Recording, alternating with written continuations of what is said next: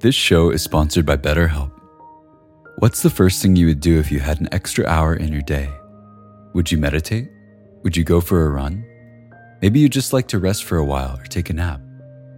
Therapy can help you find and prioritize what matters most so you can do more of it. It's a great way to increase self awareness, develop coping skills, alter negative behaviors, and more. If you're thinking of starting therapy, give BetterHelp a try. It's entirely online and designed to be convenient, flexible, and suited to your schedule.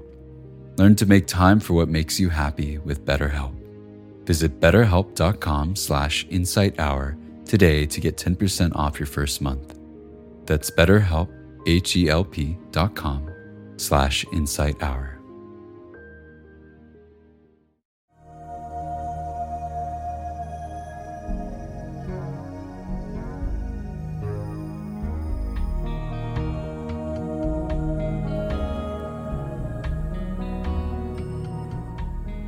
Welcome to the Joseph Goldstein Insight Hour. This podcast is an expression of our shared interest in self discovery. Join Joseph as he shares his deep knowledge of the path of mindfulness. If you are interested in supporting this podcast, please go to BeHereNowNetwork.com slash Joseph.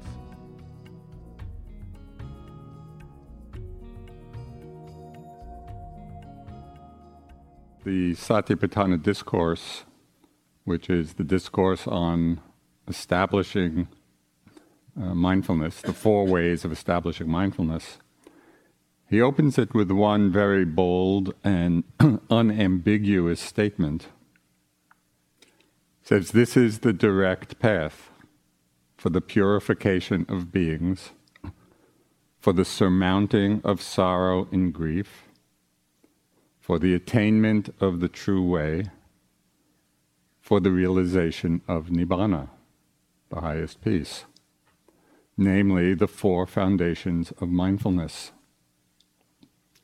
So it's quite a statement that this practice that we're doing, the cultivation of the four foundations of mindfulness, is the direct path to liberation. But an obvious question, I think, then arises, and perhaps particularly the first day of a retreat that is, how exactly does mindfulness, you know, feeling a breath, feeling a step, watching our thoughts, how does this lead to liberation? You may have wondered that today because the actual practice seems so kind of ordinary and commonplace and uh, be mindful of a step, be mindful of breath, be mindful of sensation. So we're practicing mindfulness, but how exactly does it lead to freedom? This question has particular, particular relevance these days with the teaching of mindfulness happening in so many different venues. You know, not only in meditation retreats, but in schools, in business, in health professions, even in the military. You know, mindfulness is being taught.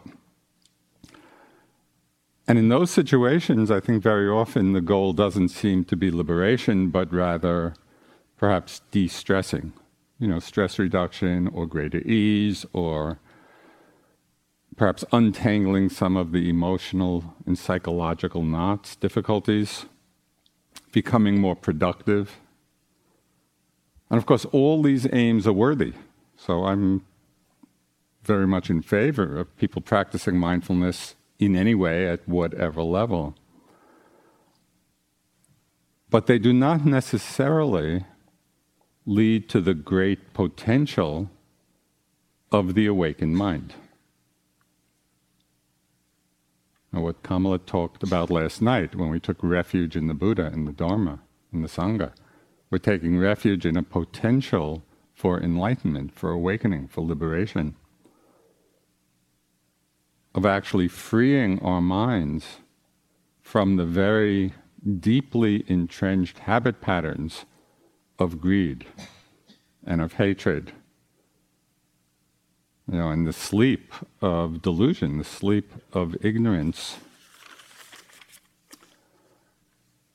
So, in order to actualize this potential, we need to understand that this practice of mindfulness is not an end in itself. So, we have to put our practice in a larger context. It's not simply about being mindful, but rather it's a training of the mind that serves the greater purpose, the greater end of wisdom. Some of you may be familiar with the Burmese Sayadaw U Tejaniya, and one of his little booklets has a wonderful title Awareness is Not Enough because there's so much emphasis and a necessary emphasis on mindfulness, on awareness, but it's not enough. We need to use this quality of mind, this power of the mind, this presence of mind, to then investigate what is true.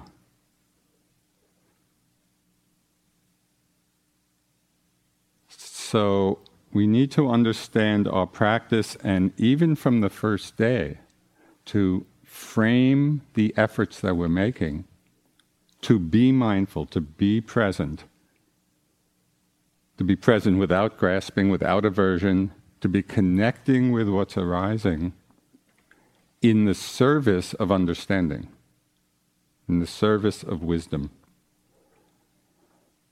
So, one of the simplest and most accessible and most transformative uh, avenues for this investigation. An investigation really is another word in the, in the Abhidhamma, in the Buddhist psychology. Investigation is another word for the wisdom factor. Right? So it's not simply being present, we're present so that we can investigate. Okay, what is true in this moment?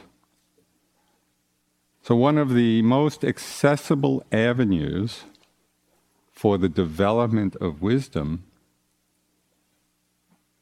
is to practice an increasingly refined awareness of impermanence.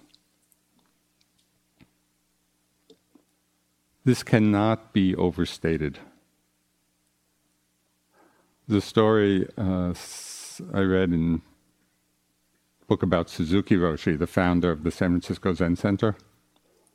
Somebody said to him, one of, one of his students, I've been listening to your lectures for years, but I don't understand. Could you please put it in a nutshell?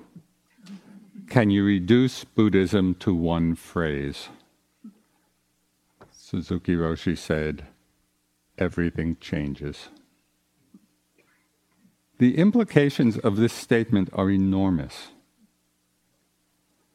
You know, we all know that everything changes. So it's not an esoteric truth, it's not a hidden truth. You could go up to anybody on the streets of Woodacre, San Francisco, people who have not meditated for a moment in their lives, and ask them, Do things change? Everybody would say yes. Right? So we all know this, but on what level do we know it? We know it intellectually, we know it conceptually, but we need to go from that level. We understand it and we grasp the idea of it, but we need to go from that level to the level of direct, immediate experience of things changing as they're changing. You see the difference? It's not just knowing everything changes, we have to be seeing that directly. And that's what mindfulness allows us to do. So it's not just being mindful of what's happening, but it's being mindful in the service of this understanding. When we truly and deeply are experiencing the truth of change, the effect of that is that our hearts and our minds relax a lot. We let go of struggle, we let go of many kinds of suffering. And we can see this clearly, I think all of us have seen it clearly, with respect to our changing bodies. If we are attached to our bodies staying the same, staying a certain way, when they change, as they always do, do any of you have a body that has not changed? we.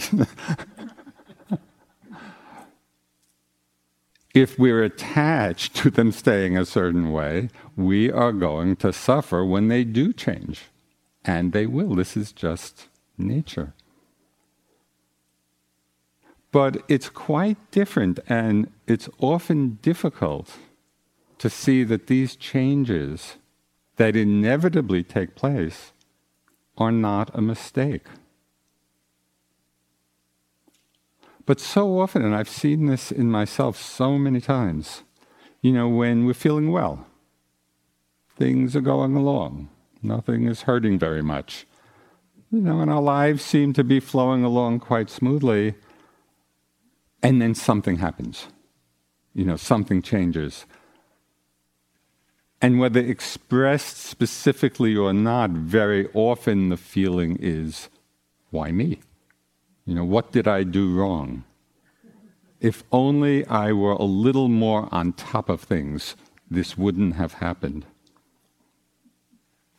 But it's not that we've done anything wrong.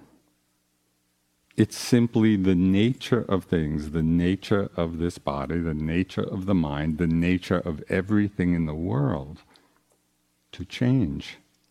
So, this is the Dharma. This is what happens to everyone and to everything. So, one of the mantras that really has helped me a lot, and I've mentioned this over the years many times, which arose after I had a particularly unexpected accident and things changed. And so, the mantra that came to my mind and has been so helpful is anything can happen anytime. And it's interesting because people might hear that anything can happen anytime, and at first it might seem a little fearful. You know, we get the, oh my God, anything can happen anytime. But the actual effect of that, of reminding myself of that, was that everything relaxed. I didn't have to live in this protective shield trying to keep unfortunate things from happening because there's just the realization that our life is a process of change and anything can happen anytime. And so when things do happen, we know it, we're accepting of it, we're with it. We're actualizing some wisdom.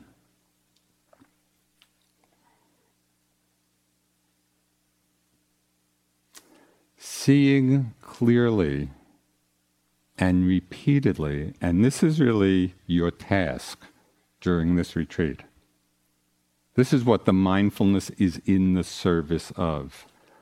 Seeing clearly and seeing closely and seeing repeatedly the changing nature of our experience, it deconditions this very deep habit of grasping, of being attached, of clinging. The more we're seeing it, the more we're right with the experience of change, the mind begins to let go.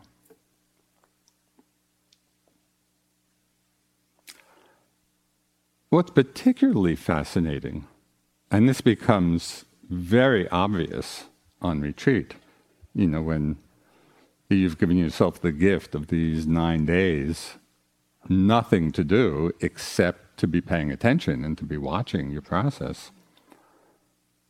So, one of the most fascinating things we see is that for some inexplicable reason, we're also in the habit of holding on to states of suffering. Okay, we can kind of see at least what the rationale is for trying to be attached to pleasant things. Even though as a strategy it's not that helpful because they're going to change. But why in the world would we hold on to what's unpleasant? And yet, you know, we hold on to states of anger or jealousy or envy or pride, or the whole list of afflictive emotions which we get caught up in. On one retreat, uh, it was a self retreat. Just before I went into the retreat, there was some kind of disturbing incident that happened. I can't even quite remember now what it was. Uh, this was quite a few years ago. But on the retreat, I was watching my mind at times be in this open, spacious, easeful place, and then thoughts of what had happened would come, and psh, I'd get lost in the thought, and it would create a lot of turmoil and, you know, aversion and whatever it was. And I saw this happen again and again. And at a certain point, I was just asking myself, I was watching my mind with amazement. I say, okay, Peace, suffering. oh, let's suffer. Why the mind went to that, it was just. One yogi once in an interview came in and said, the big report on their mind was, the mind has no pride. it will do anything, and it does do anything, and often it does things which just creates suffering, like holding on to these states. It's like holding on to a hot burning coal.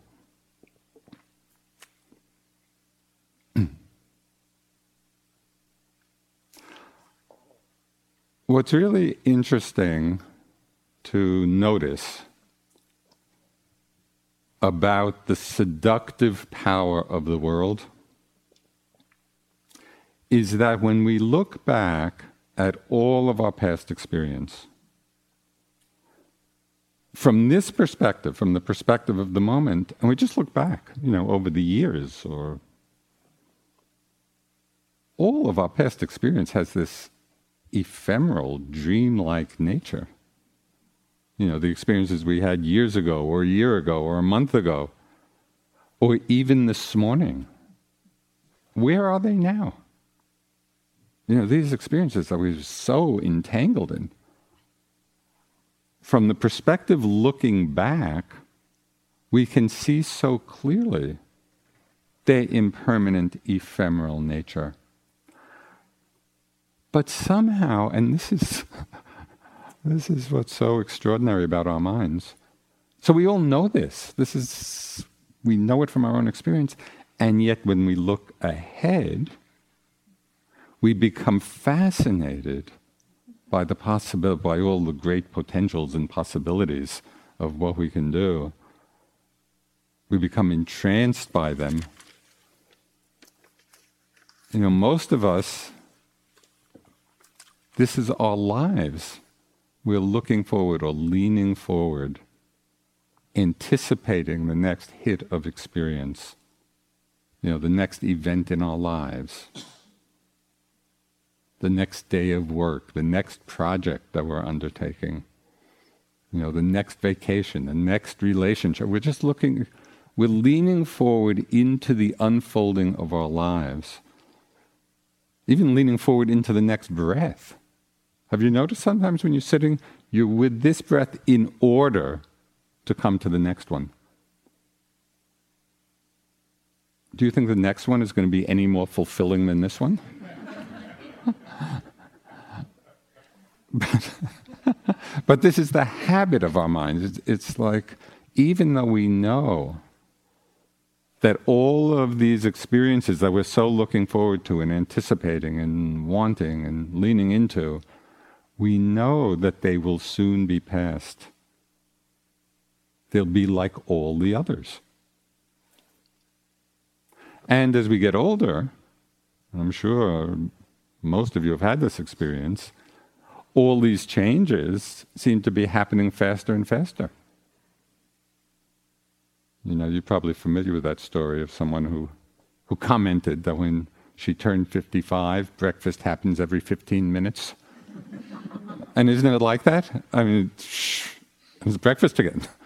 and what happened?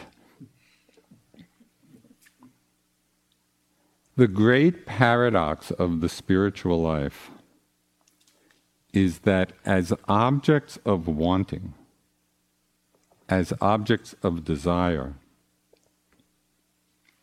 all these changing experiences of life leave us ultimately unsatisfied. Why? Because they don't last. So they may be pleasant and we may enjoy them, but they're not going to bring us to a place of completion. As objects of wanting or desire, we'll experience them and we'll have whatever pleasure they bring, and then they're gone.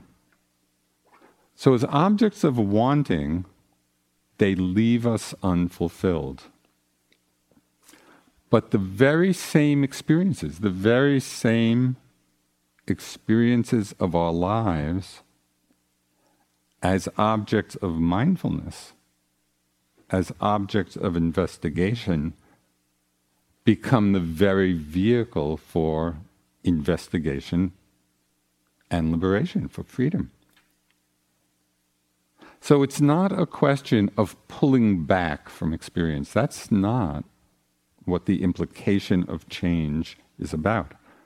It's not that we see everything is changing, and so then when we pull back from experience, withdraw from it, it's rather learning to not hold on. And it's the difference in English. there are two words which, especially in the context of Buddhist teachings, often are used synonymously, but actually have very different flavors, very different connotations. It's the difference between the experience of detachment and non attachment. Now, in English, when we use the word detachment, which is often used, you know, in kind of Buddhist circles, but it really implies you know, a pulling away, you know, almost an indifference. Whereas non attachment keeps us totally engaged with what's arising, but without clinging, without holding on. So there's an important, there's an important distinction here.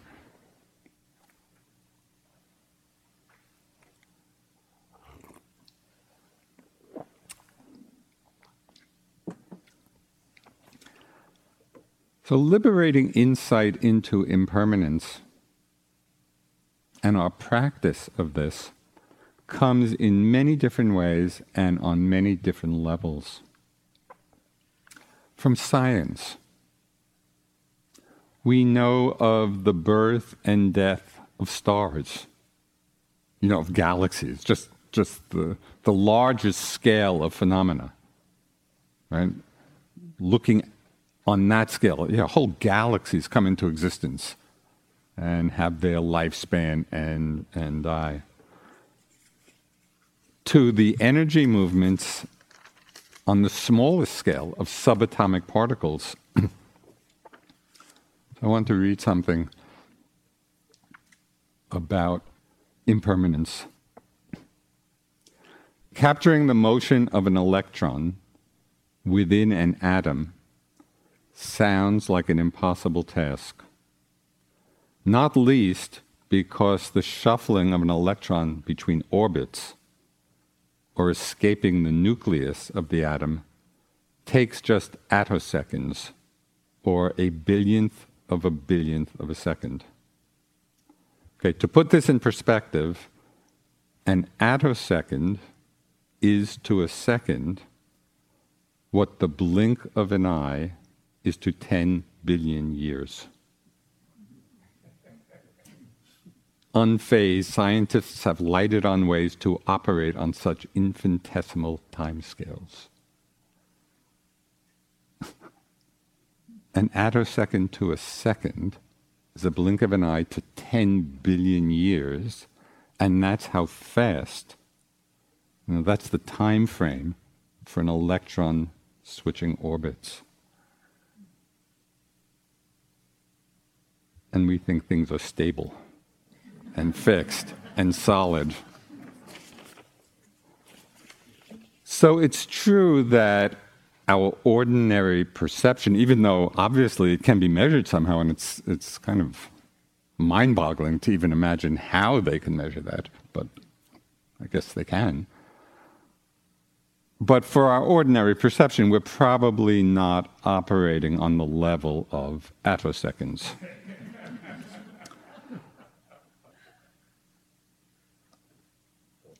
If any of you are, please let me know. But still, as our mindfulness and concentration and investigation get stronger, our perception gets much more refined. And there's something which I call NPMs, which are noticings per minute. You know, in the beginning, in the beginning can be 20 years. You know, maybe our NPMs, you know, noticings per minute, maybe we notice 10 things per minute, or 15 or 20. But as the concentration deepens and gets stronger, and the mindfulness more alert, and the investigation sharp, we can be noticing many, many, many things in a minute. You know, hundreds, maybe even thousands.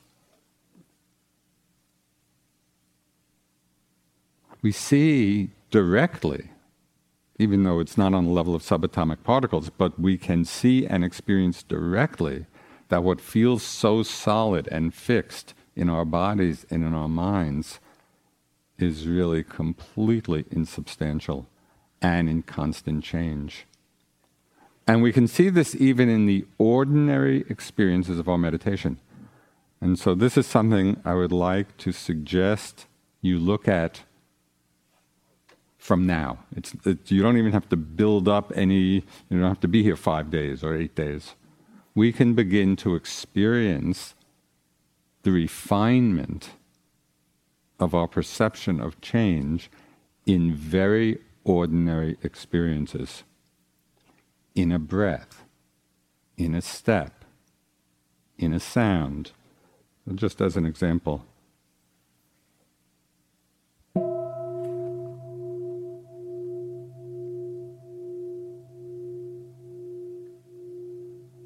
Can you? Normally, you say, What do you hear? Oh, I hear the sound of a bell, as if it's one thing. Is that one thing?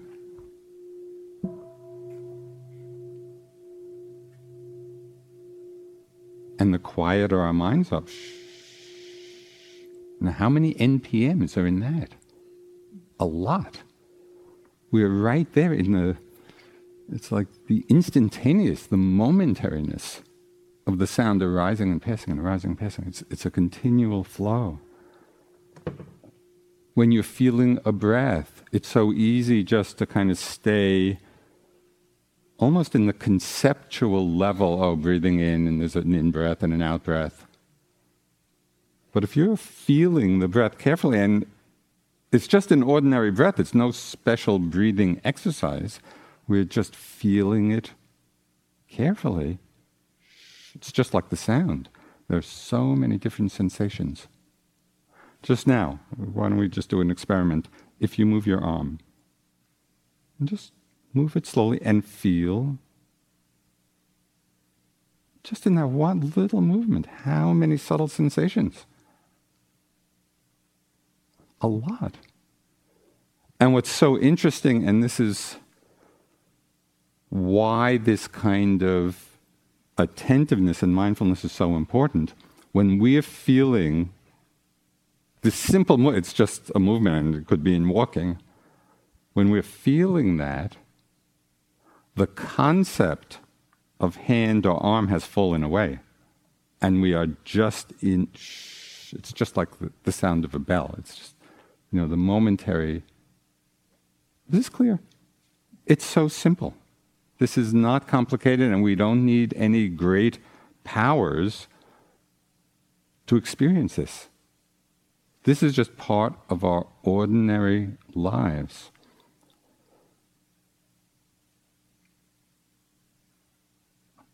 When we look at familiar experiences, with this kind of attentiveness, with this kind of care, the ordinary superficial level of perception begins to fall away and we begin to experience things on a whole different level. Just like when we're in the movement and we're right there, we're free of the concept of arm or hand. And we're just in the flow of changing elements. Just as an example of the striking difference between our conceptual, ordinary, conventional view and what in fact is really happening. Think of a time, you know, you went to a really good, absorbing movie and we're caught up in the story, we're ca- caught up in the action. Lots of feeling, perhaps lots of different emotion. But is anybody actually getting chased or falling in love or dying? No. Really, what's happening is just pixels of light on the screen. But our mind is not seeing it on that level, and we wouldn't probably pay the 10 bucks to go if we were seeing it on that, although we might. that could be an interesting no, we're going to be absorbed. I mean, that's, that's the reason we go to the movies, to get distracted.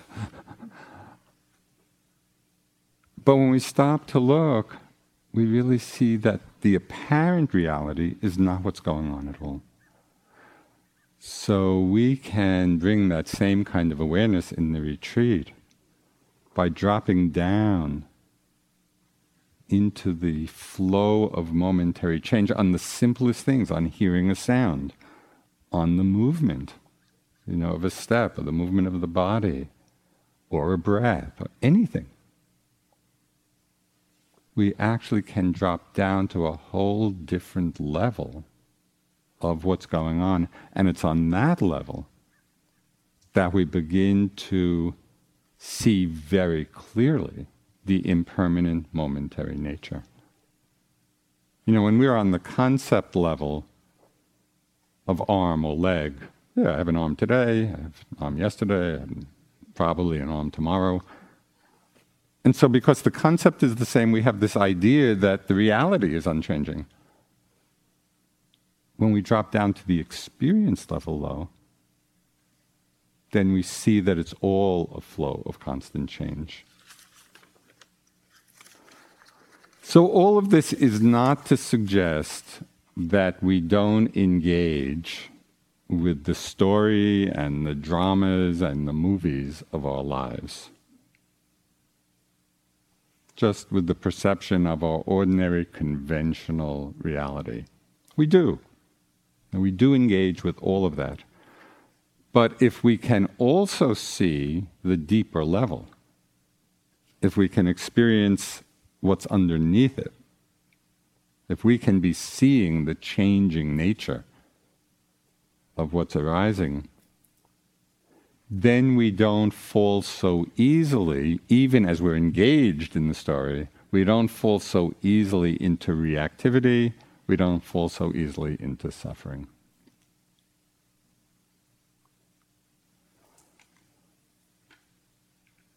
Wisdom also comes from a careful attention to impermanence in ways that we already know but often overlook. And these can become the everyday, daily meditations on impermanence, on seeing in this profoundly different way.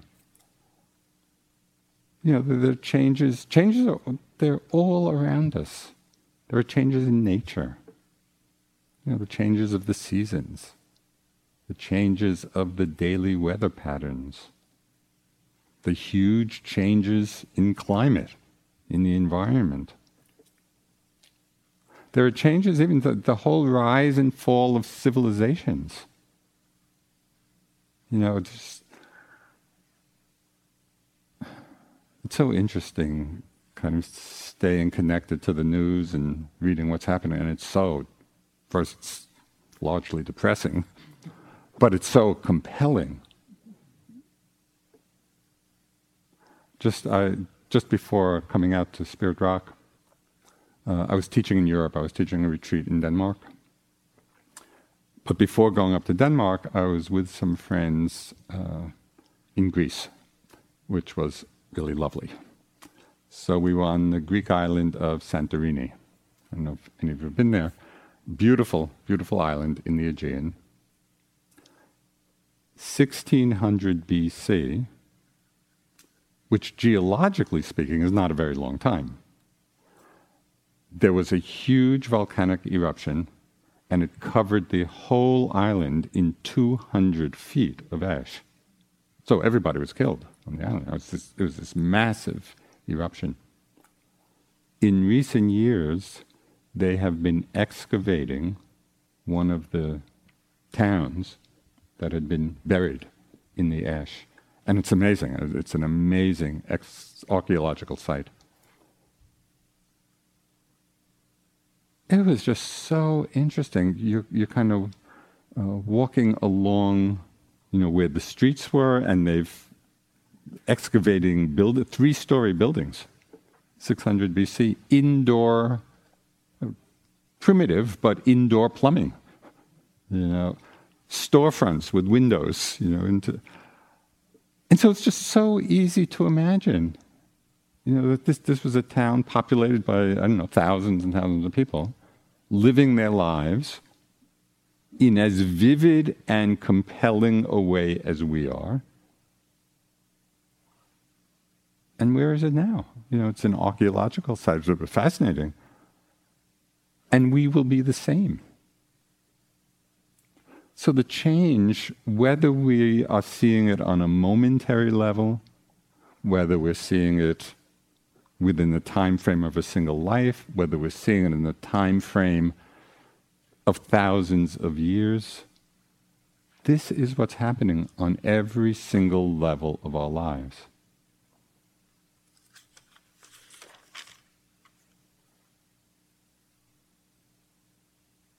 So, can we take this in and can we begin to explore in our own lives now the truth the truth of these changes that are taking place, not on the conceptual level. It's to be seeing it directly. You know, we can look at the changing nature of our relationships, our work, and most intimately, and here is the great laboratory for doing it, we can be exploring the changing nature of our bodies and minds. This is the purpose of being mindful. Mindfulness is not enough, but it's the indispensable tool for actually seeing the changing nature.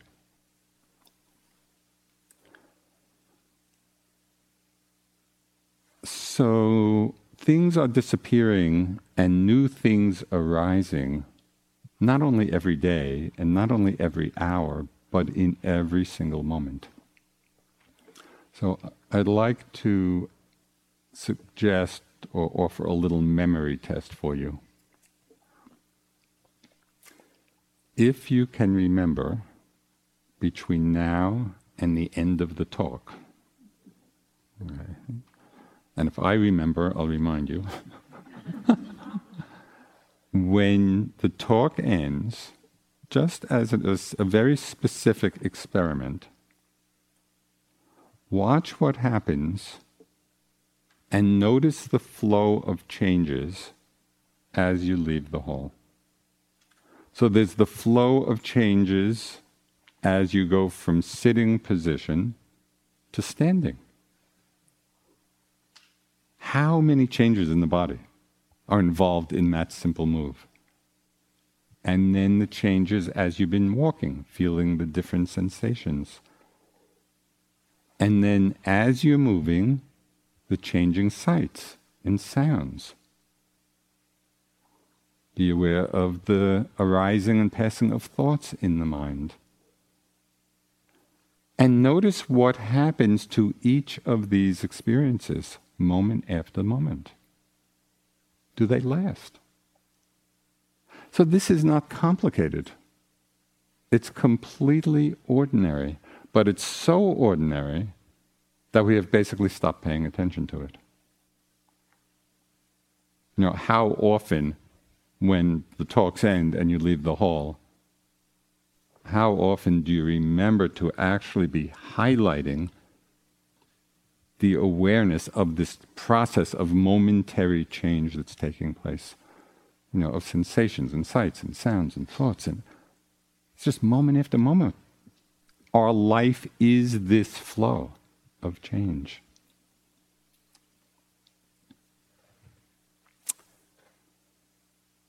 In order to do this and to do it consistently throughout the day, so uh, I offer this kind of experiment just at this one time at the end of the talk as you leave the hall to give you a sense of it.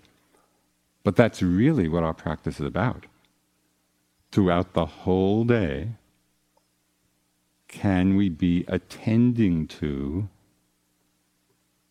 the changing nature, the flow of changes that are continually taking place? Because that's what deconditions the habit of grasping, the habit of clinging. So, the key to be able to do this, is a little catchphrase which will serve you well during the retreat.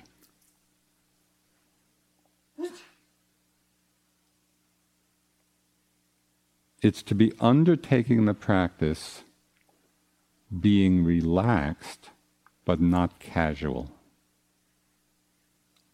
Do you get a sense of the difference? It is very easy to fall into a pattern of casual attention. It's what I call more or less mindful. you know, we're kind of mindful. we're somewhat connected to what's going on, but we're not really connected. We're not really there. And so, watch out for when the mind slips into this casual way of practice. But it doesn't mean that we get tight or tense or struggling or even efforting. We can be completely relaxed. So, for example, when we were moving our arms, it's, it's like doing Tai Chi or classical dance. I once, I once saw some Japanese classical dance. It was amazing. The movements were so slow and precise, and it was so incredibly graceful. Know, so it's not, you know, doing this, being, being non casual, doesn't mean that we get tight behind it. We settle in in a completely relaxed and easeful way, but there, really there. So this is something to practice. You know, this is, this is not our usual way of going through our day or our life. So we need to remind ourselves. The clearer we perceive directly, the clearer we are actually seeing the flow of change, being with it, the less we cling. The less we cling, the less we suffer. It's very simple. So the Buddha gave an, a little uh, instruction which I had read many, many times, you know, over the years. But it's only in the last few years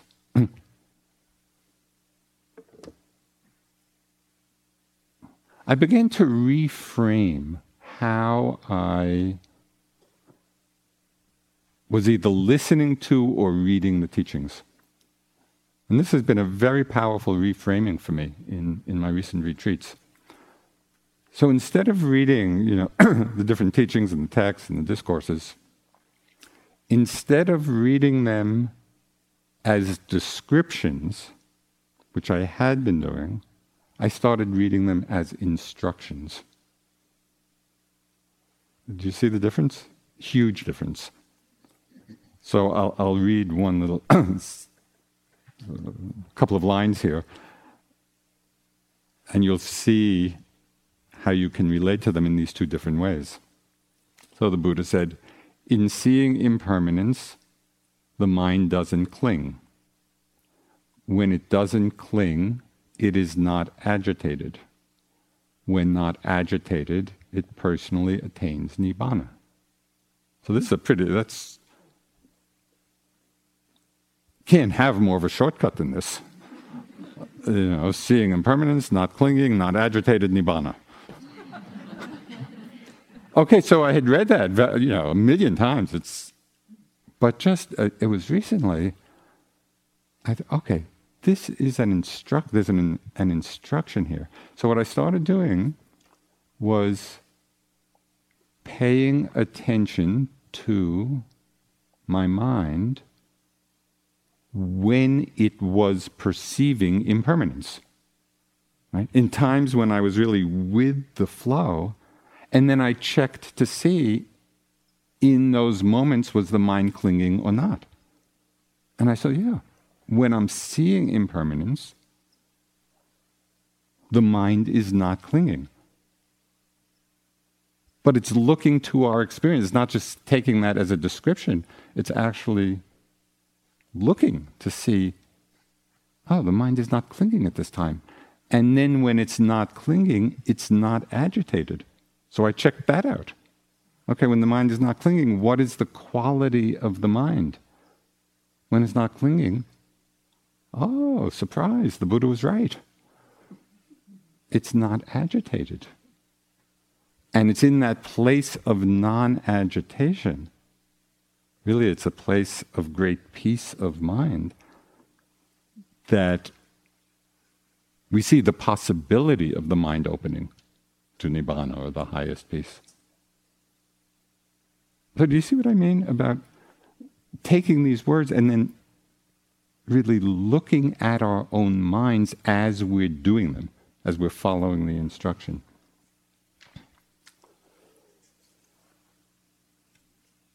So Ledi Sayadaw, and that's spelled L E D I. It's not a Lady Sayadaw. Uh, he was a great, he was one of the great Burmese masters. Um, he lived around the end of the 1800s, beginning of the 1900s.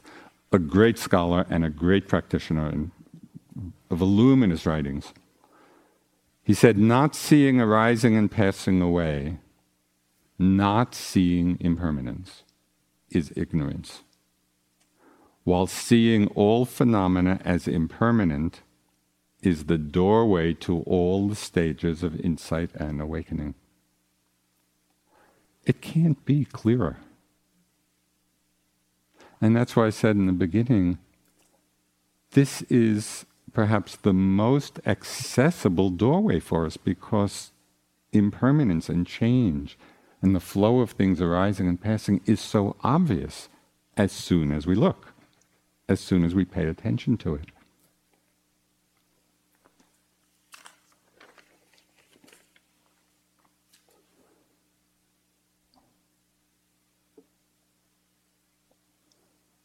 Careful observation of some other obvious truths of impermanence can also often jolt us out of complacency, out of the deeply rooted habit patterns of clinging and of attachment. And perhaps the most obvious and ignored reflection is that the end of birth is death life is only getting shorter and shorter and shorter for all of us.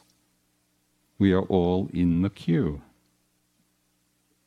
Now, there's a great Indian epic, the Mahabharata, and in this epic, uh, one of the sages in the book, he says that one of the most remarkable things in the world is that we see people dying all around us and yet we don't think it will happen to us.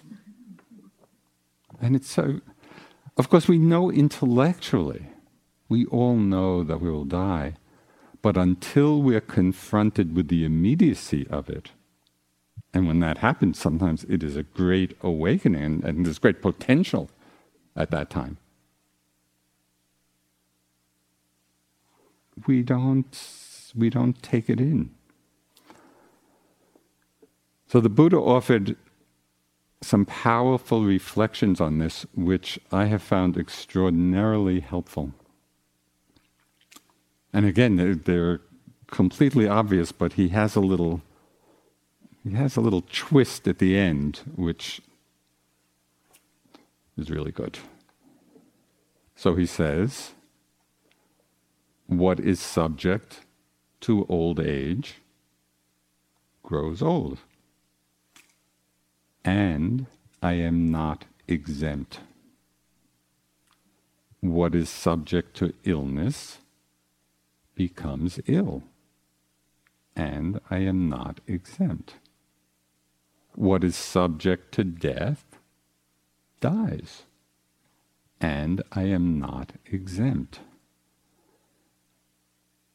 And I just found that little tag phrase at the end such a powerful reminder because, in some bizarre way, we know that we get old and we get sick and we're going to die. But in some bizarre way, we think that we're exempt from it.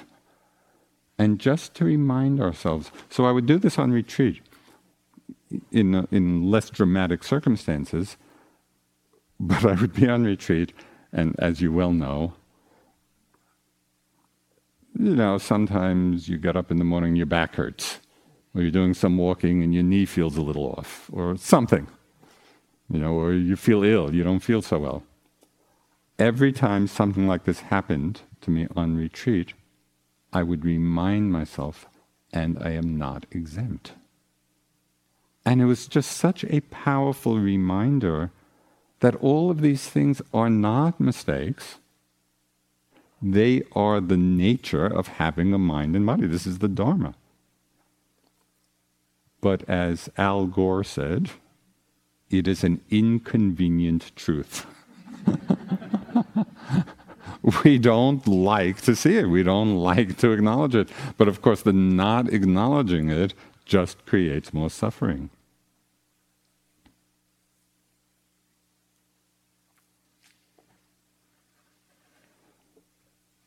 So sometimes people might think that all these reflections, you know, on impermanence and death and dying and illness kind of morbid. And why would we want to do that? It's really something to avoid, and a lot of our culture is all about the avoidance of these things. But they are all reflections on what is true. And it's not even esoteric truths. They're very obvious truths. They're all reflections on the great truth of change.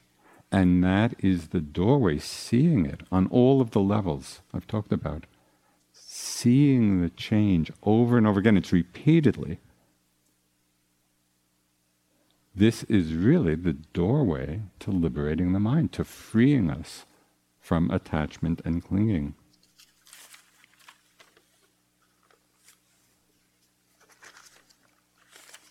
So, given this great truth of change, it really challenges us to look at how we're living and what we're relying on, about the choices we make. And one little exercise that I found helpful is at times just to imagine myself on my deathbed. And I give myself a little leeway here because I put myself in bed. and it's comfy. But it might not be, as we well know. But okay, it's just for the sake of our imagination. But actually, you could imagine it in any way, you know, and you should in, in some way that really makes it vivid. So, from that perspective, from the perspective of, okay, this, this is it. This is the last moments of our lives to ask the question well, what would I have wanted to do with my life? What would I have wanted to accomplish? What values are really important? And I think that from the perspective of our death, it can give very illuminating answers. You know, and so if we do this, it's a chance to really just look at our lives in a conscious way. And maybe begin to make choices or continue to make them that are in alignment with our highest values. The liberating power of seeing impermanence, seeing this truth deeply, is expressed in one very startling statement of the Buddha's. He said, It's better to live for a single day seeing the arising, the rapid arising and passing of phenomena, than to live a hundred years without seeing it. So this is amazing. I mean, given all the good things that we could do in a hundred years of life, the Buddha is saying that seeing even for a single day the rapid rising and passing of phenomena more valuable. Why? Because when we see it, when we understand this life process on that level, we are really beginning to cut the root of clinging and attachment and suffering. So it's very profound. And we don't want to overlook it because of the ordinariness of it. We want to use the ordinariness of this flow of change. And actually, that becomes a vehicle for our awakening.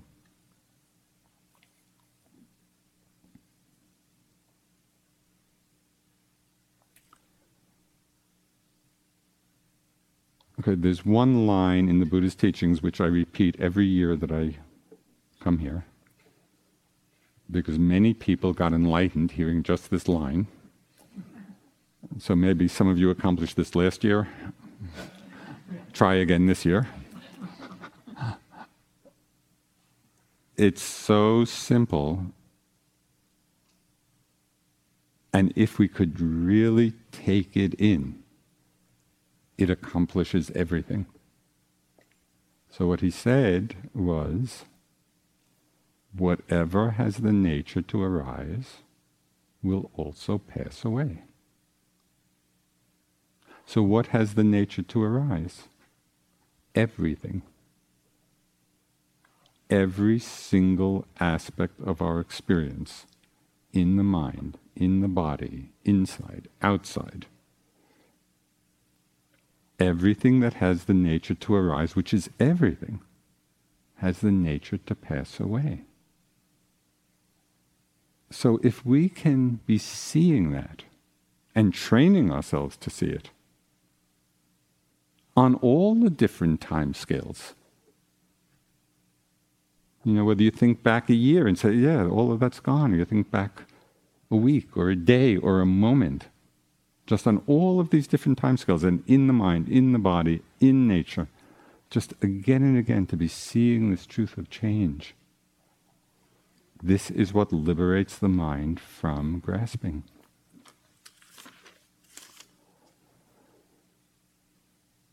Okay, so through this very direct, intimate, ongoing experience of change, which is what this whole retreat is about, the mindfulness, the being mindful, is in the service of this investigation. That's why we're being mindful, in order to see the truth of change. So, as we practice that, being relaxed, completely relaxed in it, but not casual. Seeing it, reflecting on it, that whatever arises within any time frame, whatever arises will also pass away. we see that all experience is part of an endlessly passing show of experience. It's like the, the flow of a river or like water over a waterfall. There's nothing static, there's nothing constant, there's nothing which stays the same. So, seeing this again and again and seeing it repeatedly reorients our minds towards care and loving kindness rather than attachment. And it reorient, reorients our minds towards letting go rather than clinging and holding on. So, deepening our insight into this truth, which is obvious on all levels, it's completely accessible to us. It reorients our minds to the potential, the possibility of freedom. I'd just like to close with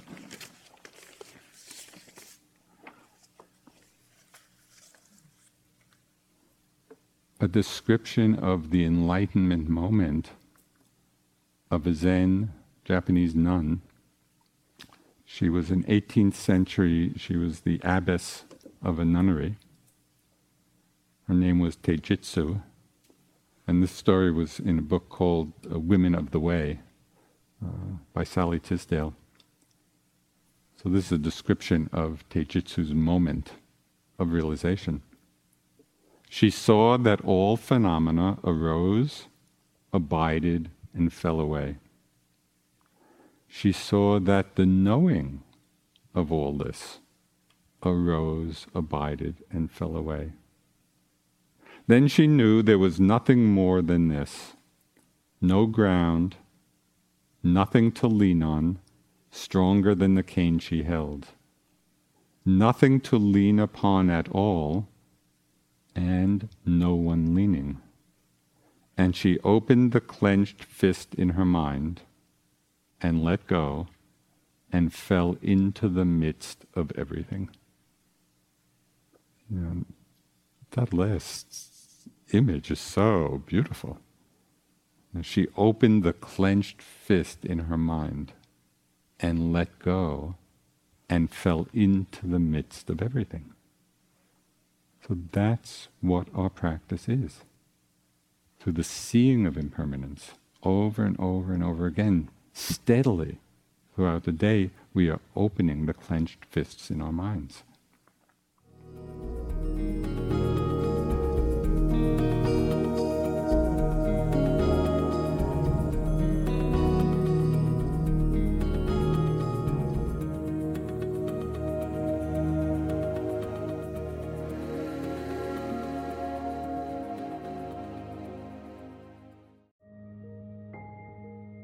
This show is sponsored by BetterHelp. What's the first thing you would do if you had an extra hour in your day? Would you meditate? Would you go for a run? Maybe you'd just like to rest for a while or take a nap. Therapy can help you find and prioritize what matters most so you can do more of it. It's a great way to increase self awareness, develop coping skills, alter negative behaviors, and more.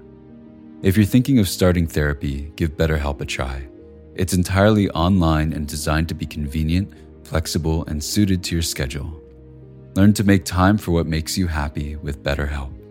Visit betterhelp.com slash insighthour today to get 10% off your first month. That's betterhelp, H-E-L-P dot com slash insighthour.